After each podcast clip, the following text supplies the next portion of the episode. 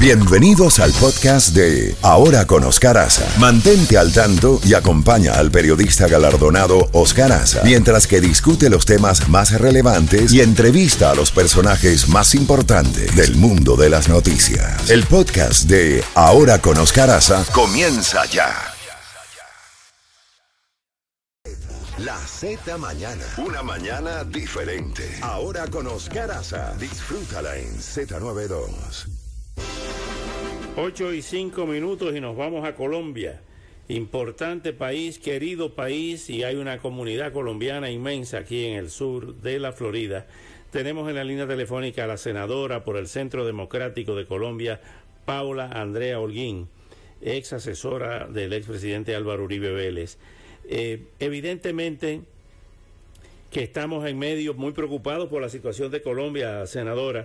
Eh, el presidente Petro se ha ido a La Habana a reunirse con, a sostener reuniones con el, eh, los jefes del ELN y otros aliados en La Habana, mientras eh, se ha lanzado las personas a la calle. Ayer hubo manifestaciones en Bogotá, no sabemos si en otros lugares del país, eh, pero ¿qué es lo que busca? Él está denunciando un golpe blando contra su gobierno, pero ¿qué es lo que busca con esas movilizaciones? Darse un autogolpe y producir lo que ha hecho el presidente Lazo en Ecuador de eliminar el, el, Congreso. Pudiera eliminar, dice la Constitución, que el presidente tiene la, la, facultad de eliminar el Congreso de Colombia. Buenos días y bienvenida. Eh, muy buenos días, un saludo para usted y para todos los oyentes a esta hora. Lo cierto es que en Colombia no existe una figura como la que existe en Ecuador de muerte cruzada, ni existe una figura como la que existe en Perú. En Colombia la constitución no considera ningún elemento para que el Ejecutivo pueda cerrar el Congreso o viceversa. Lo único que se establece es que en caso de que se llamara una Asamblea Nacional Constituyente, entonces si queda derogado el Congreso.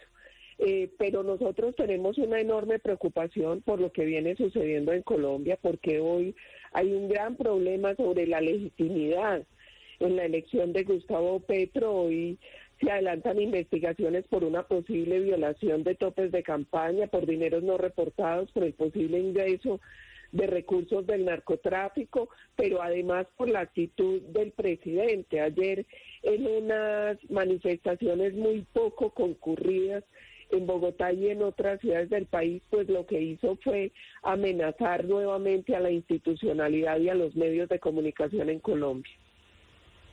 Hubo un discurso muy duro, también mencionó por su nombre a la revista Semana.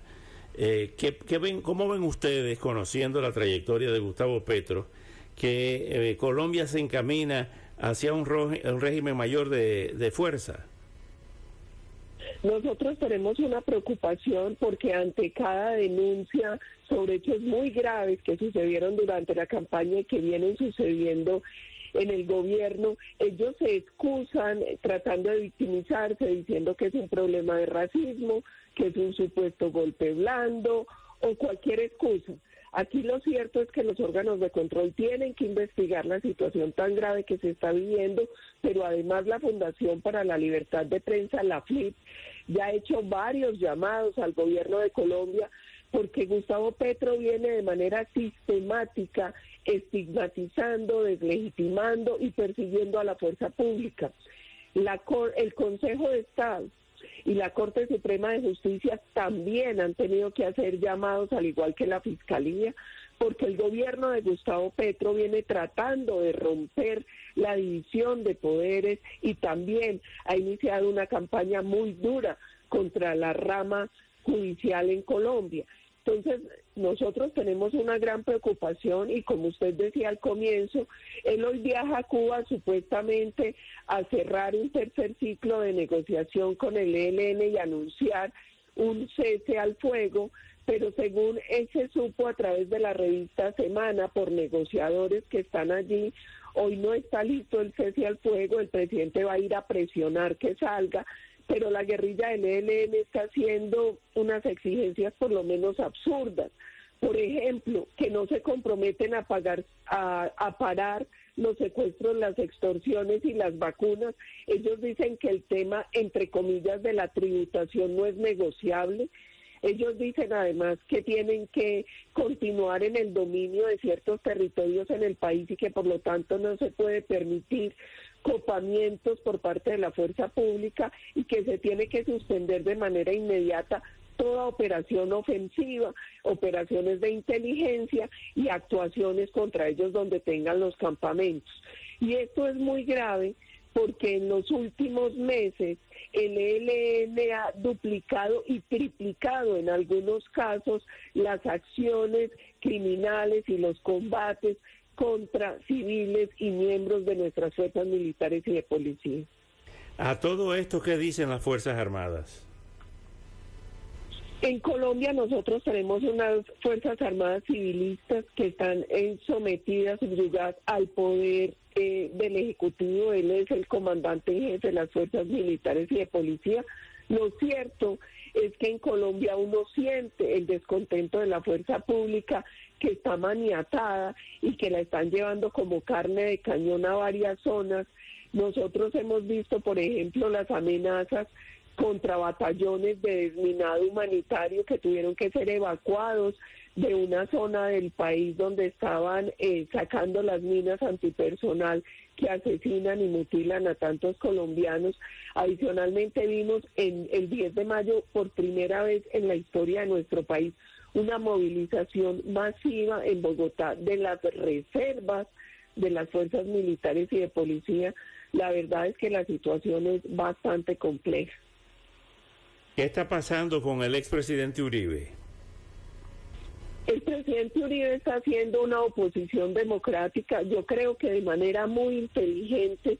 Él viene denunciando a través de una serie de documentos, de entrevistas y de videos la inconveniencia de todas las reformas que propone Gustavo Petro pero no ha entrado en la pelea que tratan de meterlo, porque finalmente yo creo que lo inteligente aquí de todo se culpaba al presidente Uribe. Hoy el único enemigo de Petro es Petro y él va a tener que responder por sus actuaciones, por sus declaraciones y por la manera en que ha querido ir violentando el orden constitucional en Colombia.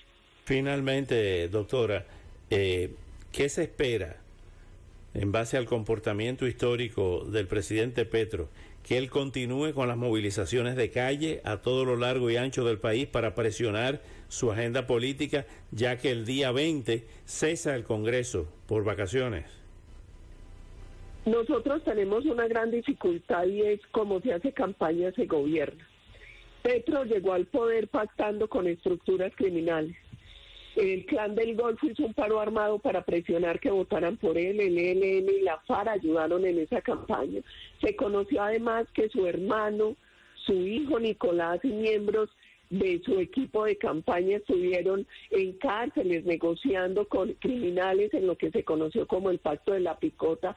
Se conoció también denuncias sobre la posible financiación de narcotraficantes como quienes reconocido como el hombre Malboro y algunos contratistas muy cuestionados.